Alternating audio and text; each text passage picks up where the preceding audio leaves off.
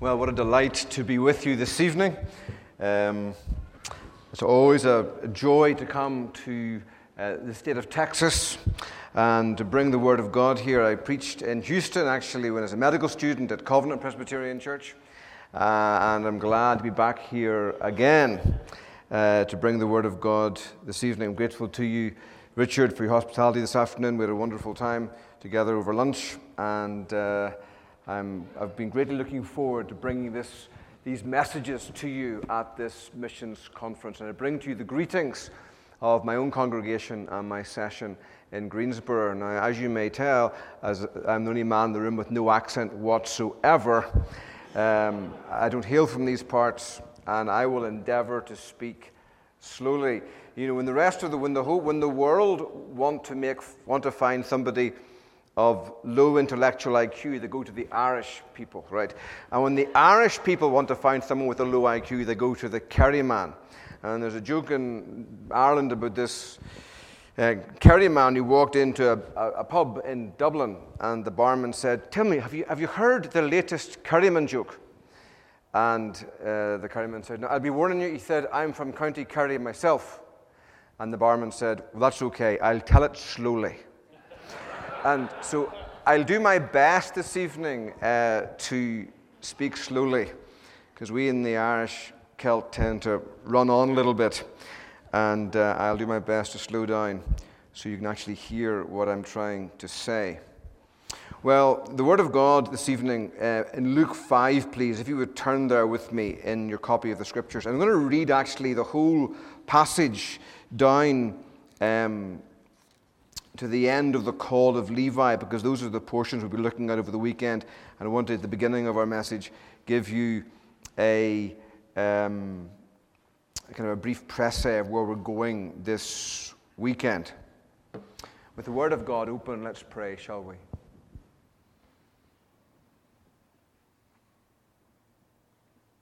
O Lord our God and our Father, You are very great. You're clothed with splendor and majesty. You cover yourself with light as with a garment. You stretch out the heavens like a tent curtain. You speak, it is done. You command, and it holds fast. And we come to you this evening, our God, in the name of your Son, the Lord Jesus Christ. He is the Lord our righteousness. You have given him his head over all things. And you've put all things in subjection under his feet and have given him to the church, which is his fullness, the, fill, the fullness of him who fills all in all. And this evening we pray, O Lord God, that you would rend the heavens and come down and fill this place with your glory and your majesty and open our eyes that we might see Jesus and that the things of this world would grow strangely dim in the light of his glory and grace. So let me decrease, O Lord, and let Christ increase in all of our hearts, that we might love your Son more dearly and ardently as we see his glory revealed to us this evening in the mirror of the Word. And we offer these prayers in Jesus' name. Amen. Well, this is the Word of God. Please take heed how you hear Luke chapter 5. On one occasion, while the crowd was pressing in on him to hear the Word of God, he was standing by the lake of Gennesaret. And he saw two boats by the lake. But the fishermen had gone out of them and were washing their nets. Getting into one of the boats, which was Simon's, he asked him to put out a little from the land, and he sat down and taught the people from the boat. And when he had finished speaking, he said to Simon, Put out into the deep and let down your nets for a catch. And Simon answered, Master, we toiled all night and took nothing, but at your word I will let down the nets. And when they had done this, they enclosed a large number of fish, and their nets were breaking. They signaled to their partners in the other boat to come and help them, And they came and filled both the boats so that they began to sink. But when Simon Peter saw it, he fell down at Jesus' knees, saying, Depart from me, for I am a sinful man, O Lord. For he and all who were with him were astonished at the catch of fish that they had taken, and so also were James and John, sons of Zebedee, who were partners with Simon. And Jesus said to Simon, Do not be afraid. From now on, you'll be catching men. And when they had brought their boats to land, they left everything and followed him. While he was in one of the cities, there came a man full of leprosy. When he saw Jesus, he fell on his face and begged him, Lord, if you will, you can make me clean. And Jesus stretched out his hand and touched him, saying, I will be clean. And immediately the leprosy left him, and he charged him to, tell no one but go and show yourself to the priest and make an offering for your cleansing, as Moses commanded, for a proof to them. But now, even more, the report about him went abroad, and great crowds gathered to hear him and to be healed of their infirmities. But he would withdraw to desolate places and pray. On one of those days, as he was teaching, Pharisees and teachers of the law were sitting there who had come from every village of Galilee and Judea and from Jerusalem, and the power of the Lord was with him to heal. And behold, some men were bringing on a bed a man who was paralyzed. And they were seeking to bring him in and lay him before Jesus. But finding no way to bring him in because of the crowd, they went up on the roof and let him down with his bed through the tiles into the midst before Jesus. When he saw their faith, he said, Man, your sins are forgiven you. And the scribes and the Pharisees began to question, saying, Who is this who speaks blasphemies? Who can forgive sins but God alone. When Jesus perceived their thoughts, he answered them, Why do you question in your hearts? Which is easier to say, Your sins are forgiven you, or to, to say, Rise up and walk? But that you may know that the Son of Man has authority on earth to forgive sins, he said to the man who was paralyzed, I say to you, Rise up, pick up your bed, and go home. And immediately he rose up before them and picked up what he had been lying on and went home, glorifying God. And amazement seized them all, and they glorified God and were filled with awe, saying, We have seen extraordinary things today. After this, he went out and saw a tax collector named Levi sitting at the tax booth, and he said to him, Follow me. And leaving everything, he rose and followed him. And Levi made him a great feast in his house, and there was a large company of tax collectors with them. Sorry, and others reclining at table with them. And the Pharisees and their scribes grumbled at this, his disciples, saying, Why do you eat and drink with tax collectors and sinners? And Jesus answered them, Those who are well have no need of a physician, but those who are sick. I have not come to call the righteous, but sinners to repentance. Amen. The grass withers, the flower falls off, but the word of God endures forever. Well, my goal for this weekend in these three addresses is that you might see Jesus. You might see the light of the knowledge of the glory of God that shines full in the face of Jesus Christ. Jesus, the Son of God, who existed in eternity as the form of God, the exact size and shape of God in the glory, and yet he made himself nothing and emptied himself, not by losing any of his divine prerogatives, but by adding to himself the form of a bond servant. Jesus, who came down for you and for me, for sinners as far and as long as the sun shines, as he stepped down in those three great step downs or becomings. He became flesh. And then he became sin. And then he became cursed for you. And for you. And for you. And for you and for me. Jesus, I want you to see him. I pray God will pull back the curtains and reveal something of the glory and majesty of his Son, because that that is the dynamo of every Christian missionary endeavor. seeing the danger men face and the misery of fallen man in this world, those will push us some way. Those will drive us out to do missions. But seeing the glory of Jesus, his goodness, his grace, his majesty, his humility to come and reach out to the likes of you and me, seeing him and feeling him. There's a magnetic power in his glory that will draw us out to the world and give us the heart to pour ourselves out and give ourselves up and lay ourselves down in the service of Jesus Christ. I hope and I pray this evening that we'll see Jesus. Because the church's passion for missions, in my experience, and the church's passion for evangelism rises and falls in direct proportion to its vision of Christ.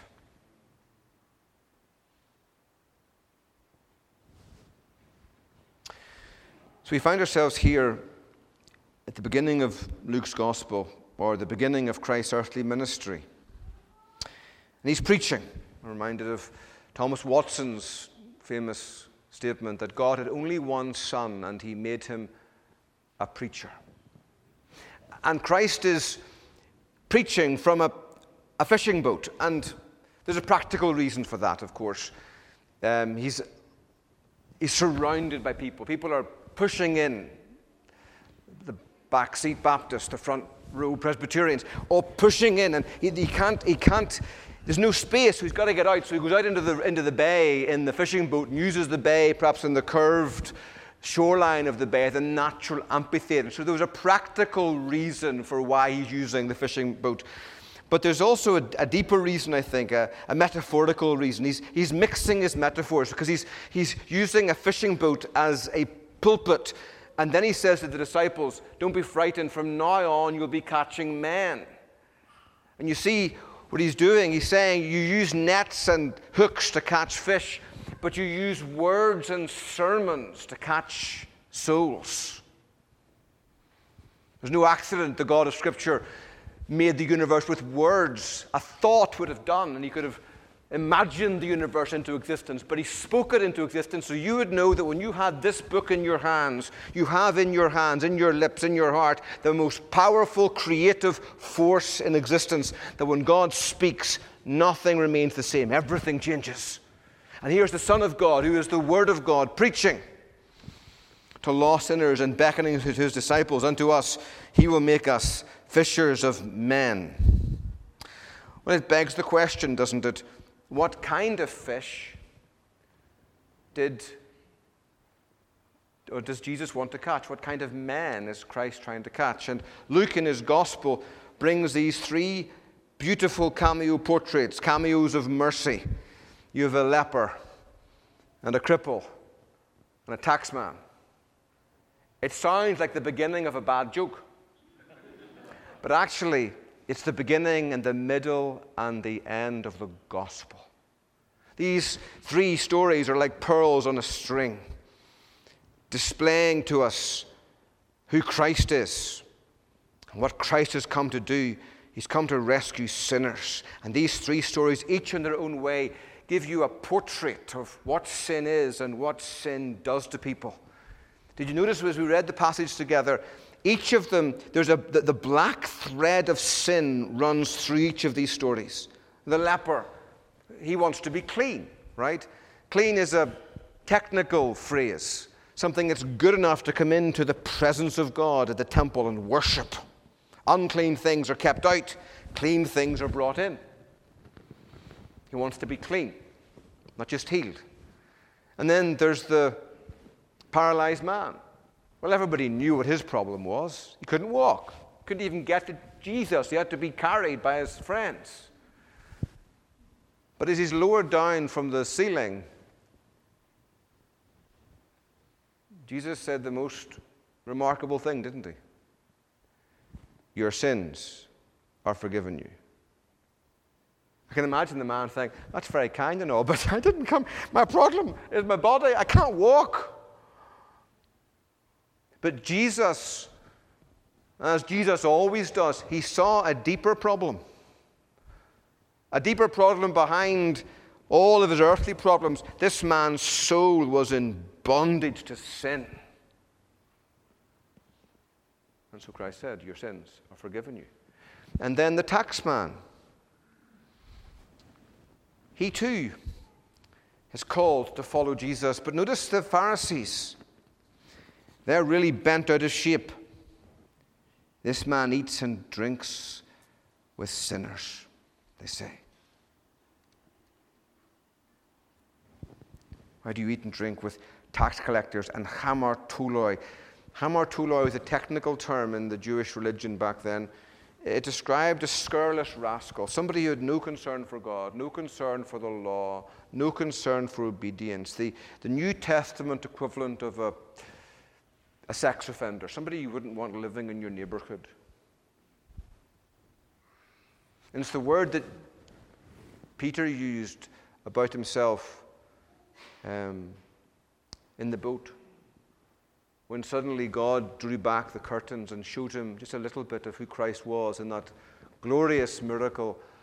And, Jesus, and Peter falls at his feet and says, Lord, depart from me, for I am a hamartolos. I am a sinner. I don't deserve to be in your presence. And so this passage begins and ends with hamartolos, sinner, sinners.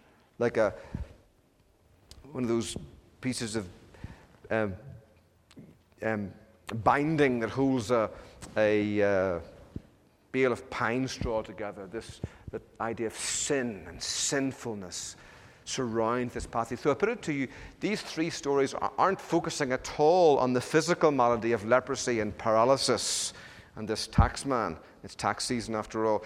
Um, it's not focusing on that, it's focusing upon these men as sin and what sin does. It makes us dirty. And it, it, it leaves us helpless and makes us despicable in the eyes of God, like Levi was in the eyes of the Pharisees. And yet, for just such people, Jesus has come. And that should be tremendously encouraging to you all this evening, as it is to me, because you and I are just like these men. Sin is, and sin has done to us what it's done to these men. It, it apart from the saving grace of God, it leaves us dirty and it, it, it holds us in its thrall. It keeps us as its slaves, often its willing slaves. And it leaves us despicable, hateful in the eyes of men and by nature in the eyes of God. And yet Christ has come in his remarkable grace to save us. So let's look together this evening then at the leper. At the leper. So, in the days of Jesus, it wasn't good to be a leper, right?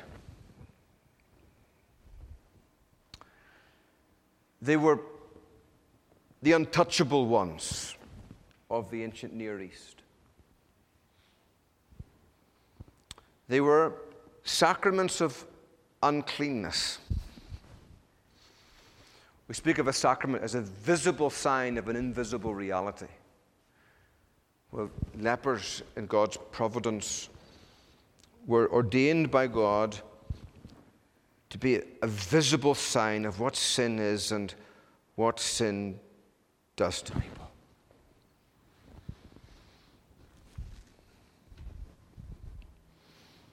There's, there's the thing about lepers, they were contagiously unclean. If you touch a leper, you become a leper.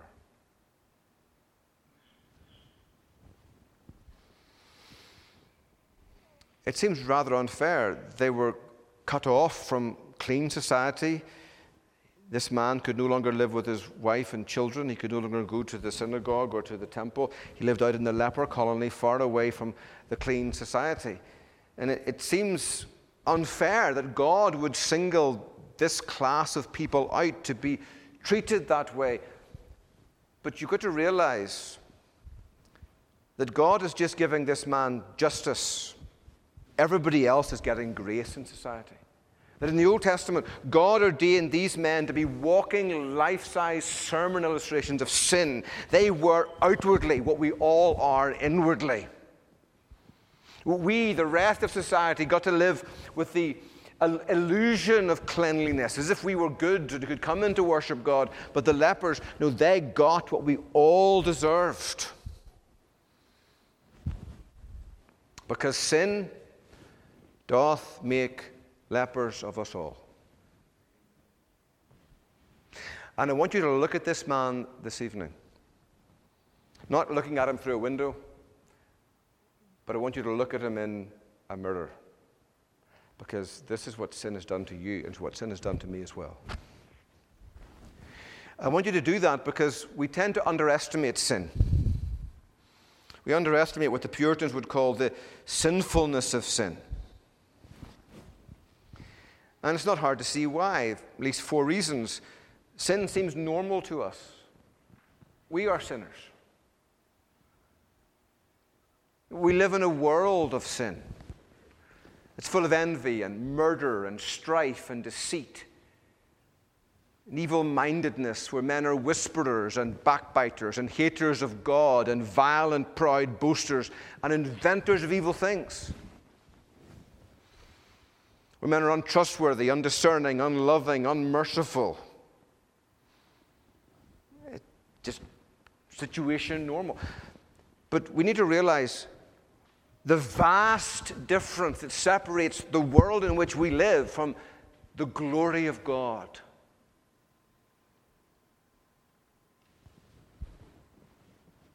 It's like Isaiah when he's in the temple, going about his business, changing the showbread and different things, and suddenly the heavens are torn open and he sees Jesus. And around Jesus, he sees these holy seraphim, literally burning ones, incandescent spirits designed to live in the blazing glory of God's infinite holiness and to live there unconsumed. And even they can't face the, the glory of Jesus. And Isaiah is there, you remember, in the temple and, and he sees, and suddenly when he sees Jesus, everything changes. His eyes are open to God and his eyes are open to himself. He says, Woe is me, I am undone. I'm a man of unclean lips. I, I feel among, as if I live among a people of unclean lips. He, lived, he felt as if his mouth was full of excrement because the mouth is the exhaust pipe of the heart. And from his heart and it had been coming forth all these words, and he hadn't even had a moment's thought about how wicked they really were. But suddenly, in the presence of God, all of the illusion was torn away, and he saw himself as God saw himself, and it unraveled his being. He said, I can't cope. I'm, I'm coming apart at the seams, literally. We've no idea just how different God is from us. We inhabit different worlds. When I was a medical student, a fourth year medical student, I went to India to little town north of Bangalore called Chikkabalapur. And it was a different world. The whole summer was a living, walking um, culture shock. But one of the things I'll never forget in the Hindu culture, of course, cows are holy. Everything about cows are holy, even cow dung.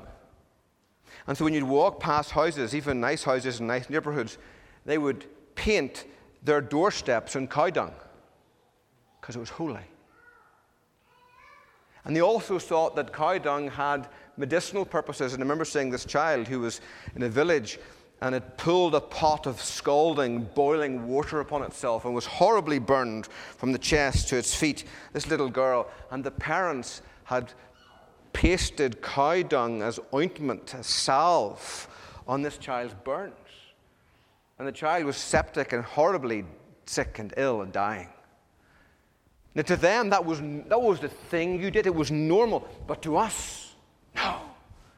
Different world. We need to realize when we deal with God, we're dealing with a being the like of which we've never met before, unutterably holy. Sin seems normal to us. Also, most of our sin lies hidden beneath the surface you, you clean up rather well. Um, you look like nice, decent Christians. Right? And I hope I do too. But if you knew me, you wouldn't want me preaching to you this evening. And if I knew you, I wouldn't want to preach to you either.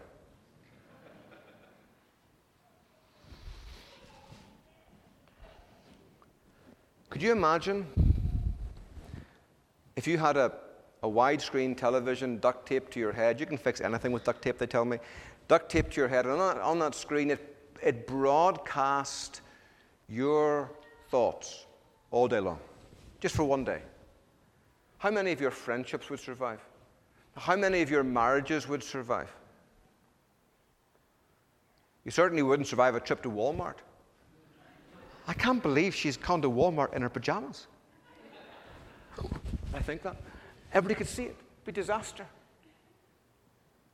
Most of our sin lies hidden. There's a, uh, an acquaintance of ours in, in, in, in Greensboro, and he was in a horrendous motorcycle accident recently.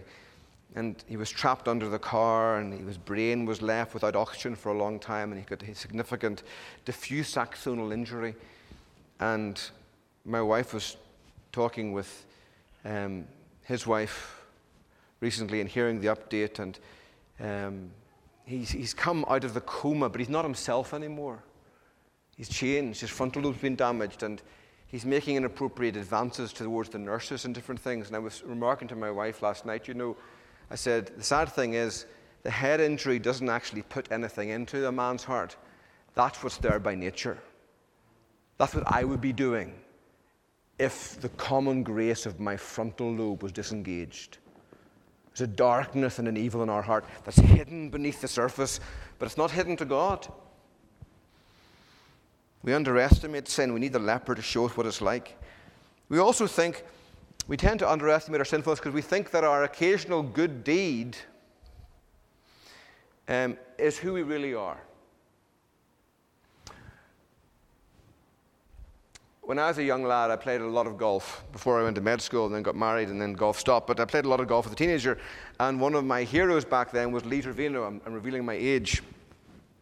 And Lee Trevino um, was a kind of witty guy. And he was out playing in a pro am tournament once with this rich businessman who really wasn't a very good golfer. And the, the, the, rich, he would be swinging and slice the ball into the trees, hook the ball into the water, you know, in the sand trap all the time and the businessman would bang the ground and curse and throw his club into the trees. And after about three or four holes of this, Lee Trevino had taken about as much as he could bear. And he said, You know, sir, you aren't nearly good enough at this game to be that angry.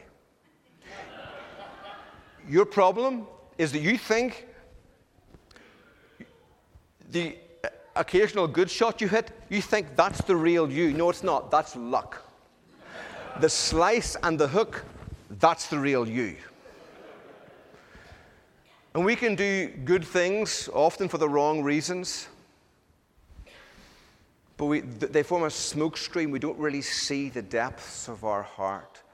That we're foolish and disobedient and deceived, enslaved to various lusts and pleasures. We spend our life in malice and envy and are hateful and hate one another. And then the fourth reason why we need the leper is because we think God looks at sin the way we do.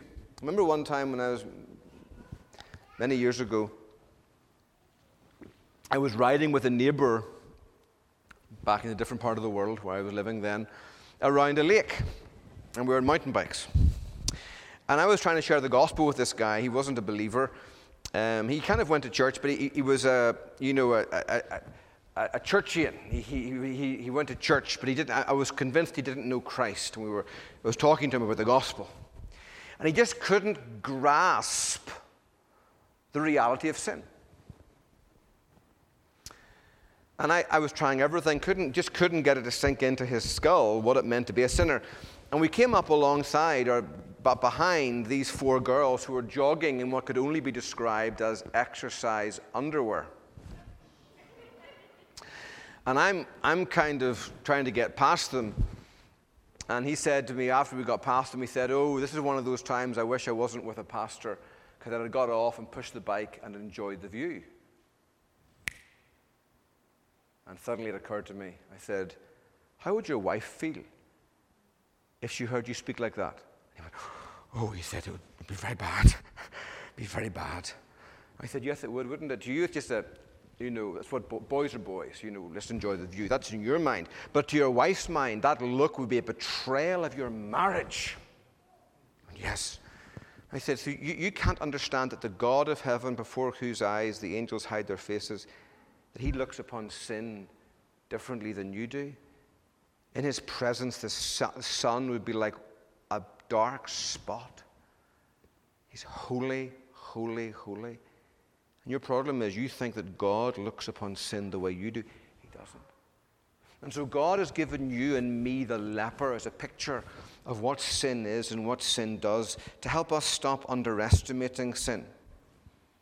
How does leprosy picture sin?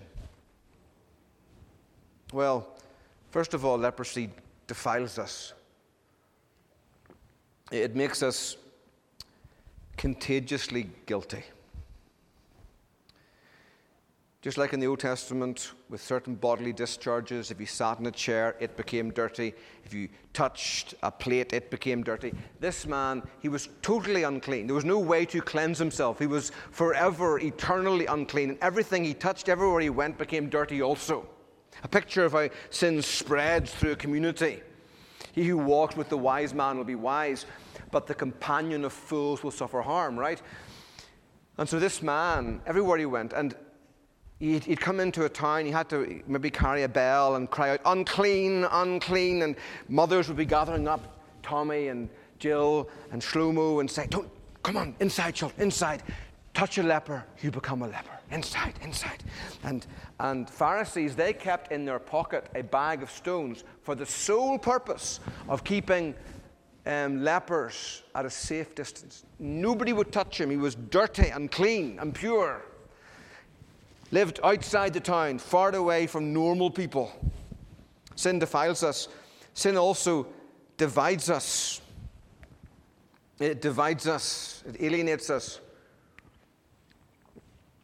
You know, one of the frustrations of living in America, I love living in America. But my mum and dad, who are well up in their 80s now, they live in Northern Ireland. And in a car, at least, you can't get here or there from here. There's no way to drive. There's separation. And sin separates us. In the Garden of Eden, before Adam sinned, Adam and Eve were naked and were unashamed. Now, that's not a statement that the garden was a nudist colony. No, it was, but not in that way. But it, it, it, was, a, it was a symbol that they were happy in one another's skin. They were content to be known and to know without the fear that if you knew me, you would find me disappointing and a letdown. Adam could reveal himself to Eve, and she could reveal himself to him, and there was no shame. But the moment sin entered, you remember, all that changed. They knew they were naked and they were ashamed, and they began to cover up. They made little bikinis for themselves with leaves because they no longer felt safe in one another's presence. They were frightened. If they knew me, they wouldn't like what they knew. No. I don't feel safe to love this person or to be loved by this person. You know, Paul says, Love flows from a pure heart and a good conscience and a sincere faith. You have to have a good conscience to love somebody. So maybe there's a man and he's addicted to pornography and his, his, nobody knows but him and, and God, and he, it's his little secret, but his heart, his conscience is defiled. And when he's with his wife and his wife's being kind to him, he can't bear it. Because in his, in, his, in his heart, there's a little warning light saying, like, like, a, like an, an oil warning light on your dashboard, which doesn't mean put oil in the car, it means buy a new engine, right? And the, oil, the, the, the light's flashing and it's saying, if she knew who you really were, she would run a million miles from you. And that pain is so bad. I've seen men be mean to their wives and start an argument to drive her away because it's easier to justify yourself in thinking she's a mean, shrew lady because we're fighting now. But it's, it's easier to be apart than to risk the pain of intimacy when sin is, your conscience is turning you away from her, and vice versa. And there's this fear of being known, right? Sin, shame makes the presence of others uncomfortable. But when God comes down in the garden, the fig leaves won't do. Adam and Eve run and hide from him. Can't bear to be found in his presence. There's a division, there's a separation, and that's pictured for us in the leper, cut off from clean people. Sin defiles us, it divides us, it disfigures us. takes the beautiful young lady and turns her into a hideous hag. It takes the handsome young man and turns him into a disheveled tramp. You get a leonine facies as the, as the facial tissue thickens, and it numbs your extremities too, so you might burn your hand and not know, and it's not painful. So you go to bed and there's a blister in your hand, or a raw wound, and at night time a rat would climb up into your bed maybe and gnaw your finger off, but you can't feel it. You wake up in the morning and the finger's gone. And then the infection spreads in the hand. You lose more digits and more of the hand, and slowly but surely the lepers become shriveled and disfigured. That's what sin does to us, isn't it? It, it disfigures us. It makes us much better at hurting others than healing them. Our tongues made to praise God and to encourage other people.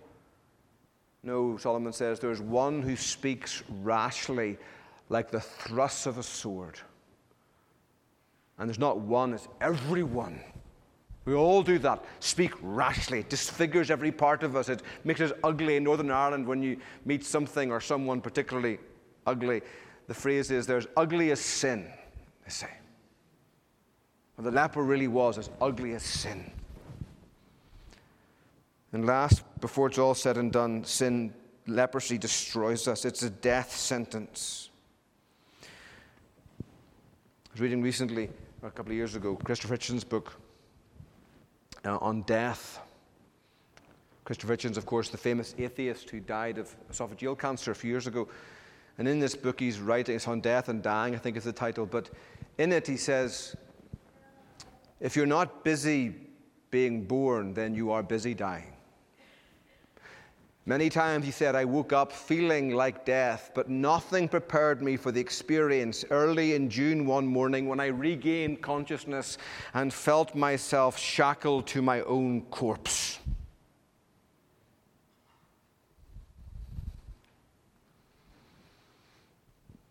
Leprosy is a death sentence, and so is sin. The wages of sin is death. It doesn't matter whether you live north of I 10 or south of I 10. The death rate is the same the world over one death for every person. Doesn't matter how much money you have or don't have, how much private health insurance you can afford or can't afford. Sooner or later, you have to pay the ferryman for Adam's choice. Therefore, as through one man sin entered the world, and death through sin, and thus death spread to all men because all sinned. It's the leper. Now, this man, he comes to Jesus, and did you notice he was a man full of leprosy? It hadn't taken just a little piece of his heart he he was taking all of them, he was full of it. It was a most extreme case. Put yourselves in this man's shoes for a second. Many years ago, perhaps, you first saw the spot. Maybe it was in your arm, covered mostly by your garments. You were shaving one morning or in the shower, and you see this little spot in your arm, and you think, it's probably nothing. And you, you don't. And then it gets a bit bigger, and you think it's probably you put a band aid over it. And it gets bigger. There's a little white spot, gets bigger and bigger. And finally, one day you're in the bathroom shaving in the morning, brushing your teeth, and your wife says to you, What's that in your arm? Oh, it's nothing. No, no, it's not. What's that in your arm? And she looks at it, and as soon as her eyes fall upon it, the light in her eyes dies. She knows what it is. And you have no choice. You've got to go to the priest. So you make your way down to the temple. And you stand outside the back of the temple, there's a long line of people. And the priest comes out. And he walks down the line. No, clean. Clean. Clean. Then he gets to you. Looks at your arm. Unclean. Sounds like a CNN reporter speaking of our former President Donald Trump. Unclean. The, the lips drip with disdain. Unclean. The words cost him nothing, but they take everything from you. Everything changes. You go home unclean. When you get home, your wife's already standing there and she's packed your belongings in three bags at the front of the door, and they're out, and they're out three feet from the um, step, social distance. But it might as well be a million miles. And you walk up to these bags, and your, your four children are behind the back of mummy's legs. And little Madeline, she wants to run to daddy. Mummy stops her. Daddy's dirty. Don't touch. Touch a leper, you become a leper. And you pick up your bags and you walk away from your house. It's never a home again. And you go out to your new family beyond the city gates in the dirty place where the trash is burnt, the leper colony. And you're there for some time. Leprosy does its work. You become disheveled and horrible, and and then you hear about this wandering rabbi whose smiling eyes could make a blind man see. And something happens in your heart, hasn't happened in 10 years. The flame of hope bursts into life. And you hear Jesus is in this particular part of the, in Capernaum and in Galilee, and, and you go to him. He's surrounded by crowds, but when you're a leper, crowds are no problem. They just spread apart.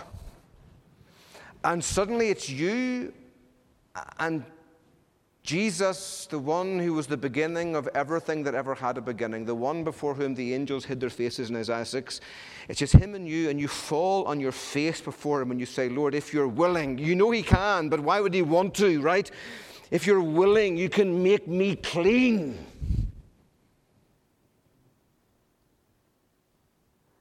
And then I think the next thing you hear is the gasp of the crowd. As Jesus reaches out his hand and touches you. You almost jump because it had to have been an accident, right? Nobody touches lepers. His hand touches a clean hand on a dirty head, and he's touching you. And notice, he touched him not to heal him, he healed him with his word. He didn't need to touch him while he was still dirty. And somewhere in the crowd, a little boy looks up at his mummy. But, mummy, you always told me if you touch a leper, you become a leper. And that's exactly the point. In that touch, Jesus is touching, and he, he's saying, in the touch, it's, it's not just catching the shame. Jesus isn't just saying, I'm willing to touch you. He's saying, I am willing to become you. It's the high priest in, the, in Leviticus, when the high priest put his head on the, on the animal and confessed his sins, he wasn't just transferring the guilt of the people, he was transferring the identity of the people. The, the beast became the people, and the people became the beast. And as the beast is killed, they were dying. As the beast was burned on the flames and the smoke rose up to God, they were rising up in that smoke as a sweet smelling aroma to the Almighty. It's identification, and Jesus is saying, I'm willing not just to, to, to bear your sin, I'm willing to become it. In that closest, you know, little boys and girls, you know when you, you, you, you spill a drop of water on the table, it's there as a little globule, and you maybe put some, ask your mum before you do this because it'll make a mess, but you pour some other water on the table, and the globules become one. Not two globules, but one globule. As they're sucked into one another, That's how the cross works. On the cross, Jesus came into the closest possible identification with sinners, uniting himself to us. He becomes we and we become he in that moment. Like a, husband marrying his wife and the bank accounts merge. And all of her debts become mine, and all of my credits become hers in the bank account. And so on the cross, sin doth make lepers, not just of us all, but sin doth make a leper of Jesus as it becomes dirty. As the stain of your sin and mine infect him to the very core of his being, in that space, his body, in that time, those hours of darkness. The sin of the world coalesced upon his head. Every nation, tribe, and tongue, elect sinners of every part of the globe, all of the sins, 10,000 million lifetimes of sin coalesced upon him. As Luther said, he became the greatest sinner there ever was. He saw himself no longer as the Son of God, but as the sin of the world. He didn't say, My Father, my Father, why have you forsaken me? But my God, my God, why have you forsaken me? A sin defiled him like a wedding dress pulled through a sewer. There wasn't a clean speck in his body or soul as he becomes sin in the presence of the Holy One of Israel. And then sin disfigured him. In Isaiah 52, it says, he was disfigured from the human, literally in the, in the, in the, in the Hebrew. See him in heaven, he looks just like God. See him on the cross, he barely even looks human.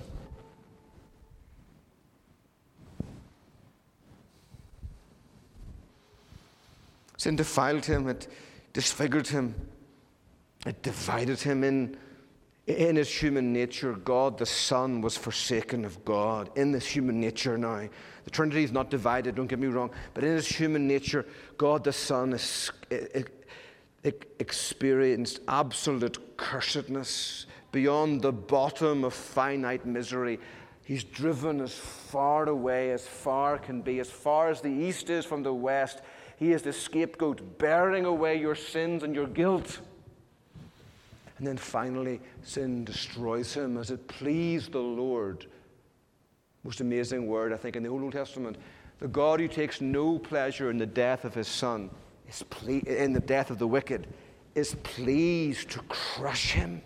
Jesus.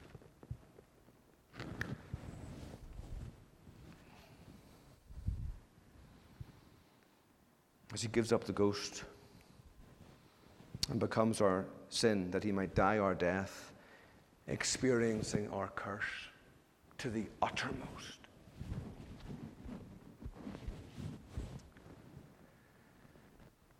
And you see the application. Let me bring this to a quick conclusion.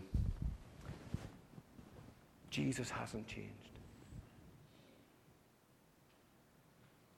He came down from eternity into time not just to teach you, but to touch you,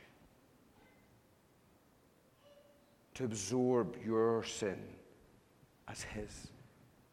Like when Jesus sings in the Psalms, they're His hymn book before they're our hymn book, right? My sins are more in number than the hairs of my head. Do you think Jesus just didn't sing those words? Like somebody in the know, who doesn't understand the Apostles' Creed, I believe in the Holy. No, I don't believe in the Catholic Church. No, don't, don't, no, no. It's not saying those words. they don't realize it's speaking about the, the, the, the, the church from the whole apostolic witness, but that's another sermon. But when Jesus sang, got to that bit in the Psalms, my sins are more in number than the hairs of my head, did he sing those words? Yes, he did. Can you sing, Jesus, my righteousness?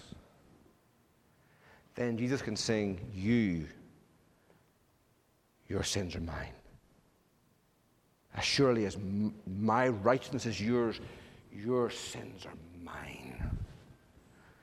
And Jesus says, I'm going to touch you. Whoever you are, whatever you've done, you can't be too dirty, too disfigured, too divided from God. Nobody else might know the darkness of your heart. Not even you know the full darkness, but I am willing to come and touch you to become you. Come clean, Jesus says. Come to me.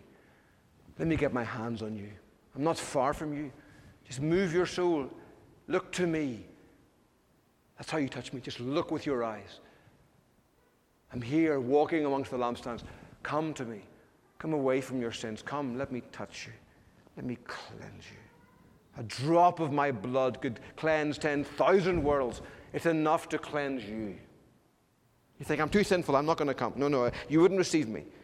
That makes no sense whatsoever. You've got all these sins you're embarrassed about. Yes, I do.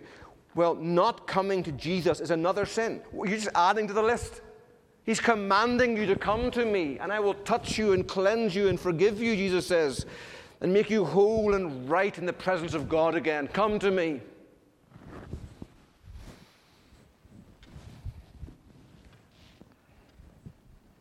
Know the joy of cleanliness right down to the depths of your soul. And then, I think it's in Mark's gospel, Jesus commanded this guy, don't tell anyone. and he goes and tells everybody. Jesus tells you, go tell everybody. Maybe you think he said, tell nobody. You know the hardest people to tell? It's our own neighbours. It's easy to go to the other side of the town and tell them they're sinners. But going to our neighbours, you know, my, my first ministry, and I'll end with this illustration, um, was in Mississippi, dear brothers and sisters, and they loved strong preaching. They had, they had some of the greatest preachers alive come, and these men would like thunder from the pulpit. And they loved getting beaten up. And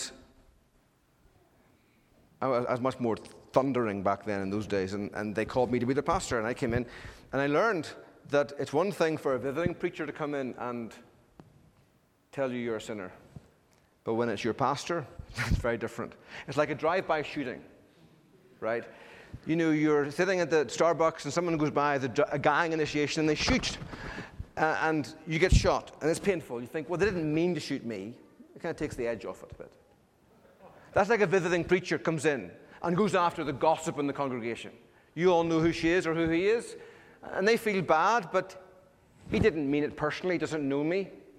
But when your pastor preaches on gossip, it's not a drive-by shooting. It's an execution. It's like Dirty Harry getting his 44 Magnum and walking down the pulpit, putting it to the forehead and pulling the trigger. Everybody knows. And likewise with you, it's so difficult to go to your parents, your siblings, your friends, your neighbors. They know you, they see your inconsistencies. It's one of the reasons why pastors stay only short times in churches because the people get to know them so they move on. I'm a great sinner, but I have a great Savior. And I want to encourage you to go and tell people about Jesus. And maybe you can't even, maybe you can't preach Maybe you can't preach the gospel or share the gospel the way Pastor Richard can. Well, you can come. You can ask them, come to church on Sunday. And your pastor preached. I'm meeting God in his sermons, meeting Jesus. It's doing my soul good. And I met a man in church who made a blind man see and a dead man live. And that blind man dead man was me. Isn't Jesus wonderful? Haven't we got a glorious gospel to, to share and a glorious Jesus to offer people who's willing to touch the last and the lost and the least? You'll touch me, he'll touch you, he'll touch anyone. Let's pray. Father, who am I, O Lord, to speak about Jesus, his glory. I'm just one beggar showing other beggars where to find bread, but we have found the bread of life. And knowing Jesus is better than life itself. And we pray this weekend as we hear more about Jesus that you would fill our hearts with his love, his glory, his beauty, and a burden for this lost world here in Houston as far as the sun shines. And through this church's witness, this world will be turned upside down by the preaching of the Word of God, by the Spirit of God, offering the Son of God to the enemies of God, and all for the glory of God. Christ we pray. Amen.